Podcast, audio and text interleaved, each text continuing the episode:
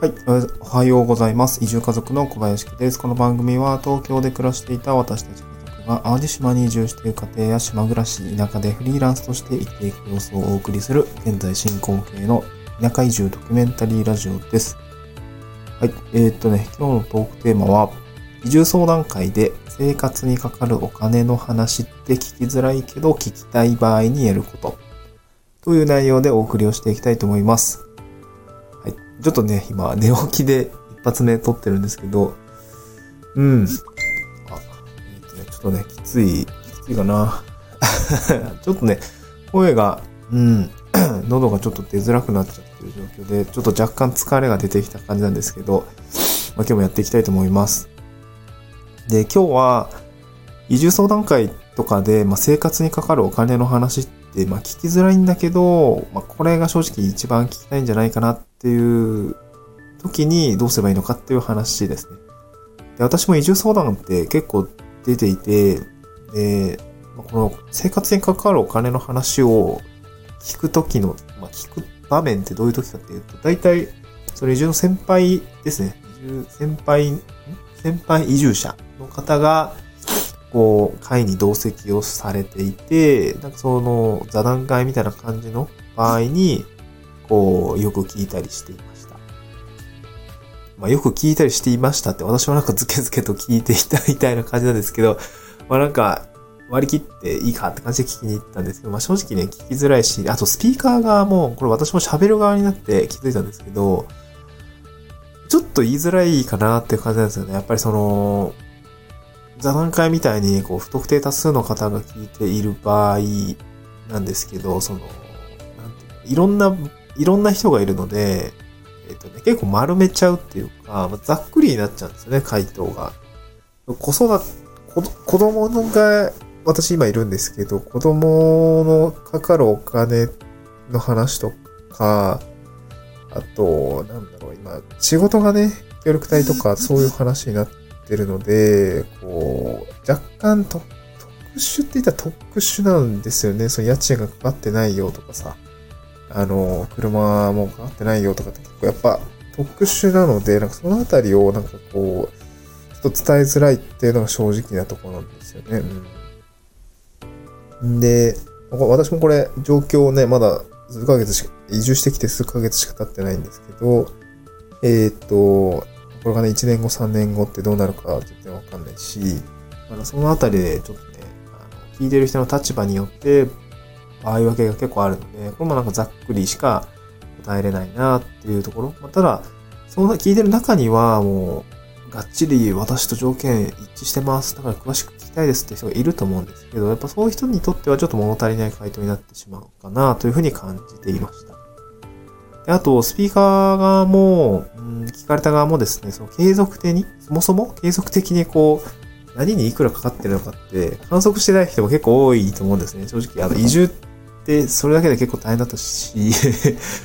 移住当初ってどれくらいお金かかってましたとかね、正直、あの、その見てない、見てない場合も多いと思います。あの、継続的に、あの、なんだろう、家賃がいくらでとか、えー食費がいくらでみたいな、こうそもそも観測してないのでデータがなくて出せないっていう人も結構いると思うんですよね。うん。これはなんか、私の場合は情報発信をしようと思って、いろいろデータを取りつつ、最初からそのつもりでいたので、取ってるんですけど、まあ、それ以外の人って、多分やってないと思うんですよね。なんか家計簿ずっと取ってるかって言われると多分あんまり、うん、取ってない人の方が多いと思うんですね。うん。まあ、なのでちょっとざっくりとしか伝えられないっていうようなこともあろうかと思います。うん。でもやっぱりそのこれから移住する場合って、そこで暮らしていけるのかっていうそのお金の話が一番重要だったりすると思うんですよね。でそのあ、うん移住を考えるにあたって私としてはその生活に、あれですよね、いくらお金があれば生きていけるのかっていうところが分かった上で、じゃあ仕事をどうしようかになると思うんですよね。その、東京並みに収入がなければならないのか、それこそ、まあ、固定費が下がる家賃が安くなったりとか、まあでも、車のお金、車のお金がかかったりで、なんか意外と追加の費用がかかったりとかっていうところが明らかになった上で、どれくらいの収入があれば、えー、良いのかっていうのが分かって、じゃあそのどれぐらいの収入が必要っていうことが分かったら、どういう仕事に就かなければならないっていうことがね、あの、ま段階的に分かっていくものだと思っていました。まあ、まあ、私もなので、あの、ちょっと見えない中ではありましたけども、無収入での移住っていうのはちょっとリスキーだなというふうに感じて、地域保護士協力っていう手段を取ったっていうところが、あの、事実ベースであるので、そういうその、いくら生活にお金がかかるのかっていうところがやっぱり知りたかったんですよね。まあ私はなんか結構エイヤーで決めちゃったところはあるんですけど、やっぱりこれから移住をする方についてはそういうところは知りたいんだろうなっていうふうには常に常々感じていました。なので、私もこういう感じで情報発信をたりとか、あの、ブログでですね、ちょっと宣伝っぽくなっちゃうんですけど、ブログの方ですごく細かく書くようにしました。あの、データを取って、あの、何にお金がいくらかかってるのかっていうのを、あの、全部出すようにしています。収入がいくらでとか、えー、まあ、家賃は今かかってないんですけど、えー、なんだろうな、税金がいくらでとかね、税金の話はもしかしたらすごく役に立つかもしれません。あの、そのまま書いてるので、例えば、最近で 入れ、まあ、今月、6月分はまだこれから書くんですけど、住民税が、えー、まあ4期分あるんですけど、あの1期分、まあ6万6年ぐらいかな。えー、まあ、24万ぐらい住民税、あの脱サラした後かかってきますよとか、あの国民健康保険ですね、5月分は、えー、18万ぐらいです。まとめて、えー、通年分あの、全納ですね。全納すると、えー、少しお得になりますよとかね。まあ、ただそれでも18万飛んでくよとかね。そういう話をしていたりしますので、まあ、ブログの方でこう細かく公開をして、まあ、なんかその、自分と似たケースっていうんですかね。まあ、あと一部でも、こう、共通する部分ってあるかと思いますので、食費とかね。一人暮らしだったら食費こんな、食費こんなもんかとか。あと家族だったら、私もね、5月確か家族と1、2週間一緒にいたんですけど、まあやっぱりそうなると食費かかるねとかね。そういうのも、あの、やっぱ見えてきたりしますので、ブログの方、今日ね、あの、概要欄にあの書いておりますので、ぜひ見ていただければと思います。はい。まあ、なので、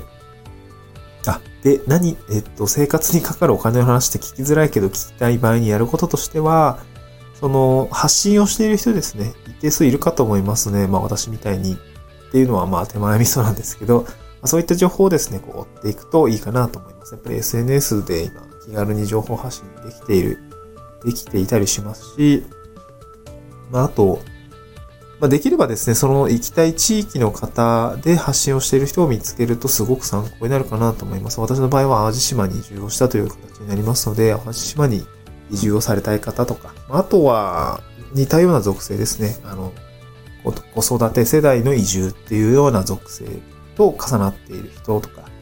あと地域おこし協力隊として移住をした人っていうような属性の方については、まあ、私の部分重なるところが多いと思うので参考になるところは多いかなと思います。はい。まあ、そんな感じでですね、発信者を追ってみてはいかがでしょうかっていうお話でした。えっ、ー、と、私のブログの方は概要欄の方で、えー、まあ今ね、移住して1ヶ月目と22ヶ月目っていうところで、それぞれ記事を起こしておりますので、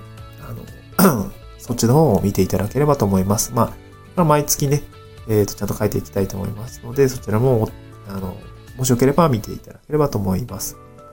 はい、今日はそのような内容でお送りをさせていただきました。今日、あの、移住相談っていうところのつながりで、まあ、合わせて聞きたいっていうところでですね、あの、オンライン移住相談イベントでよく聞かれること、移住希望者が気にすること4選というような内容を、えー、つけ、あ概要欄の方に、えー、つけておきました。こちらもですね、あの、移住相談イベントで、あの、よく聞かれる内容と、それに対してよく答えられてる内容みたいのをですね、あの、少しまとめておきましたので、これから移住相談を受けられる方については参考になるかなと思います。まあ、あの、こういう質問されるとこういう感じで返ってくるのかもしれないっていうところがですね、ある程度わかると、じゃあ、それ聞かれたら、ちょっともう少しこういうところを深掘りしていきたいなというような形でね、あの、事前に考えることができますので、まあ、限られた時間を有効に、あの、え、使っていくためにも、まあ、質問の部分をですね、事前に考えることができるかなと思いますので、えー、こちらも合わせて聞いてみていただければと思います。はい。また次回の収録でお会いしましょう。バイバーイ。